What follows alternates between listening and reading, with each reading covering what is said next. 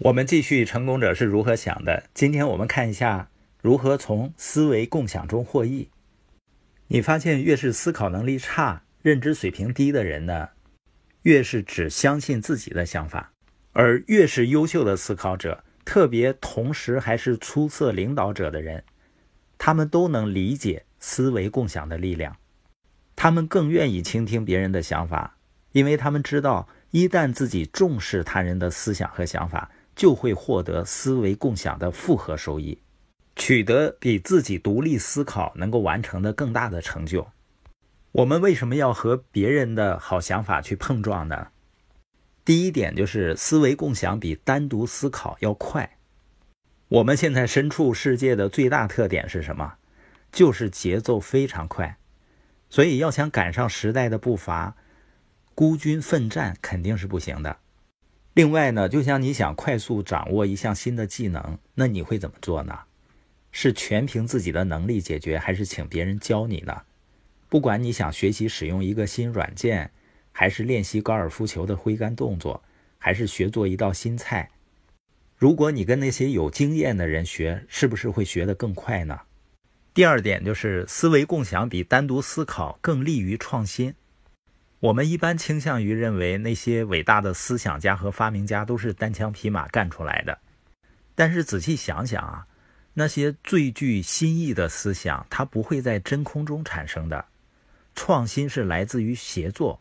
如果我们把自己的想法和别人的想法结合起来，就会产生前所未有的新思想。所以，思维共享呢，能够产生更大的创新。第三点呢，思维共享它比单独思考会更成熟、更全面。当然，出于面子的需要，我们总是乐于认为自己无所不知。但是每个人，你仔细想一想，你会不会意识到自己有盲点，自己也有缺乏经验的领域？麦克斯韦尔在他刚当上牧师的时候，非常有志向，精力充沛，但他没有经验。他为了克服这一点。他就试图去找几个正在不断发展壮大的教堂的牧师，希望呢他们能够跟麦克斯韦尔分享他们的想法。在一九七零年初的时候啊，他写信给全国十个最成功的牧师，他告诉他们啊，他愿意出一百美元。当时一百美元啊，对于他来说是很大的一笔数字了。他希望这些牧师能跟他见面一个小时。允许呢，他向他们提问，只要有人答应了他的请求，他就会去拜访，不管多远。除了问一些问题之外呢，他不会说很多话，因为他拜访的目的并不是要给别人留下深刻印象，或者满足自己的自尊心，他是去学习的。他会仔细聆听别人说的每一个字，做详细的笔记，尽他所能的吸收一切。他说：“正是那些经历改变了他的一生，所以每个人啊都有别人没有的经验。这样呢，把大家的经验放在一起，也就意味着更成熟。第四点，思维共享比单独思考更加稳固。歌德说啊，接受好的建议只会增加一个人自身的能力。两个头脑呢，总比一个好。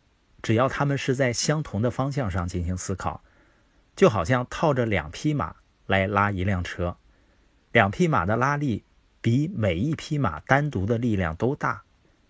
但你知道，两匹马共同拉动的总重量，要比它们单独拉的重量加起来还要大。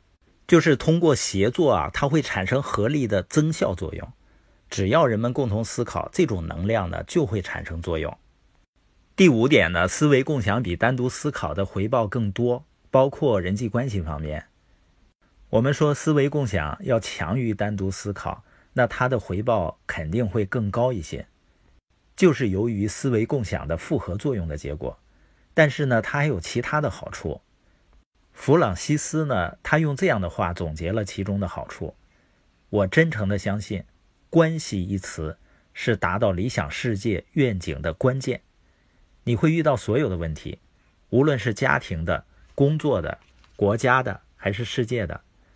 从本质上看，都是彼此之间的关系或者相互依赖的问题。第六点啊，思维共享是收获伟大思想的唯一的方法。这个世界上每一个伟大的想法，它都是从三四个出色的想法开始酝酿的。大多数出色的想法呢，都是来自思维共享。剧作家本·琼森说啊，只靠自学的人就是拜傻瓜为师。那我们看看我们在学校的时候，老师总是强调为人正直，学习成绩要好，他很少强调协作来找到答案。其实，所有的答案都会从每个人的思考中吸取精华而得到改善。如果我们每个人都有一个想法，两个人结合起来呢，就会有两个想法，那么我们总有挖不完的潜力，会收获最伟大的想法。